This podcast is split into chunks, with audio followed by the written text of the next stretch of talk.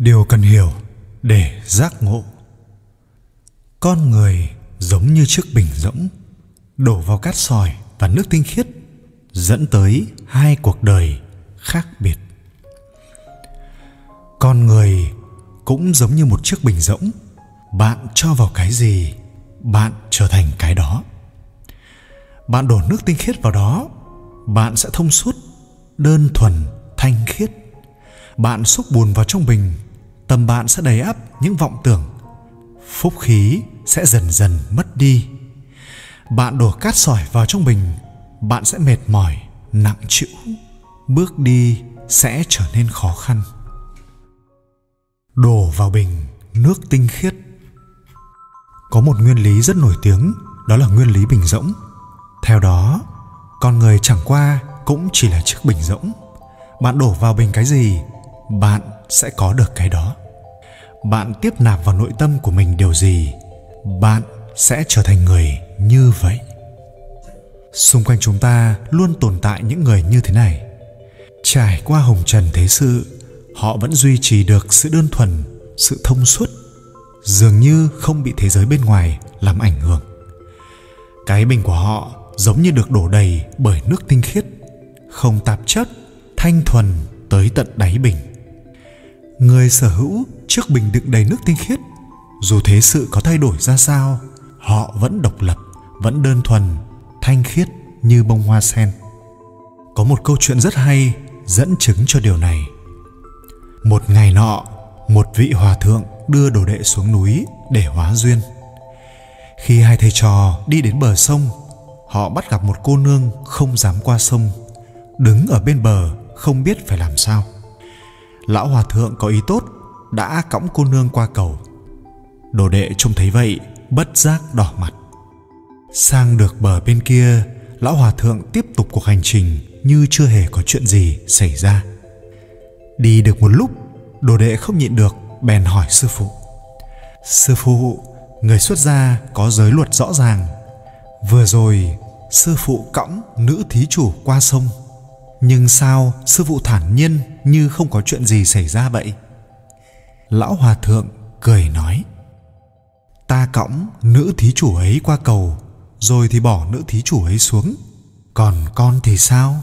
Cứ cõng cái chuyện đó suốt dọc đường. Con xem, tâm của ai mới là không trong sáng?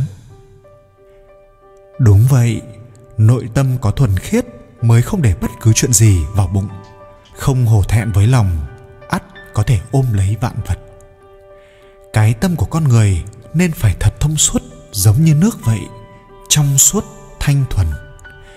Chỉ khi tâm vô tạp niệm, luôn kiểm soát được tâm tính của mình, mới có thể thông suốt, mới có thể không bị vướng bận hay bị làm mờ bởi hồng trần thế sự đời người không cần phải có quá nhiều thứ, một bữa cháo, một bữa cơm, một mái nhà tranh một mái hiên đơn sơ, gió thoảng và trăng thanh. Vậy là đủ. Mỗi giây mỗi phút, thăng trầm cùng gió mát trăng thanh. Dù thế sự có thay đổi khôn lường tới đâu, ta vẫn luôn gần bùn mà chẳng hôi tanh mùi bùn. Đổ vào bình, cát sỏi. Sống giữa nhịp sống hối hả của cuộc sống hiện đại rất nhiều người tự tạo áp lực cho bản thân. Lòng cũng theo đó mà ngày một nặng trĩu, khó mà giải tỏa.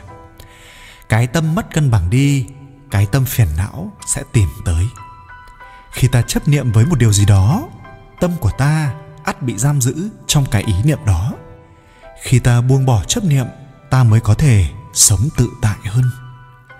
Có những người, có những việc gặp nhưng không thể cầu nếu đã như vậy, chỉ bằng giải thoát cho con tim mình, cứ thuận theo tự nhiên có phải là hơn không?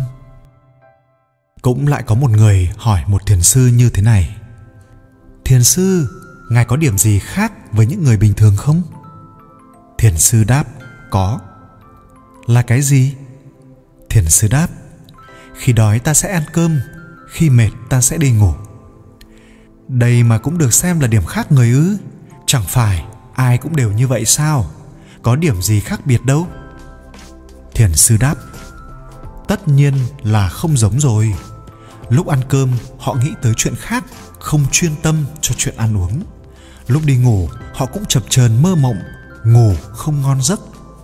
Còn ta, ăn cơm là ăn cơm, không nghĩ gì cả. Ta đi ngủ cũng không bao giờ nằm mơ, ngủ một mạch tới sáng đây chính là điểm khác người của ta.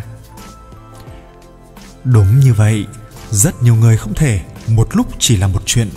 Họ mắc kẹt trong lợi ích được mất. Họ ra mình trong sự phù phiếm và danh vọng. Lòng họ trầm nặng, giống như bị bỏ thêm cát sỏi. Thực ra, bất kể là ở đâu và vào lúc nào, cũng nên giữ cho mình một cái tâm nhẹ nhõm, tự do, tự tại đừng để bản thân sống quá mệt mỏi, buồn chán.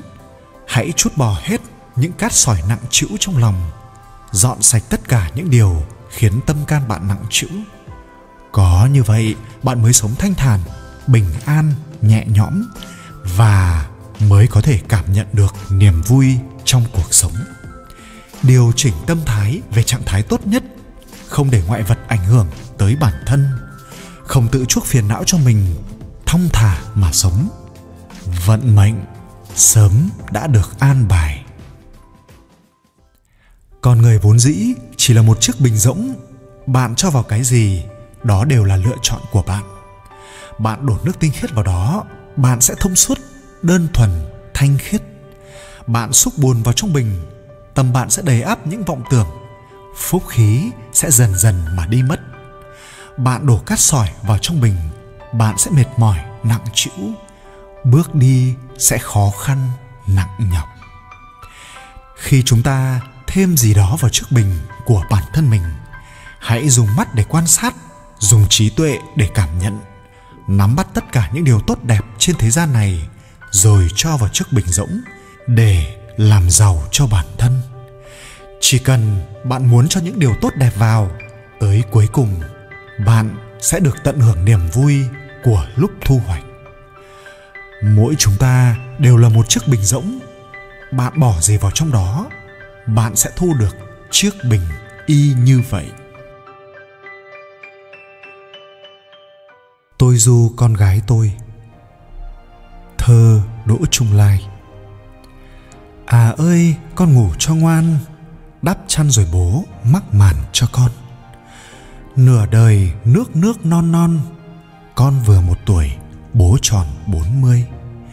Nửa đời đi ngược về xuôi, đêm nay bố ngắm con cười trong mơ.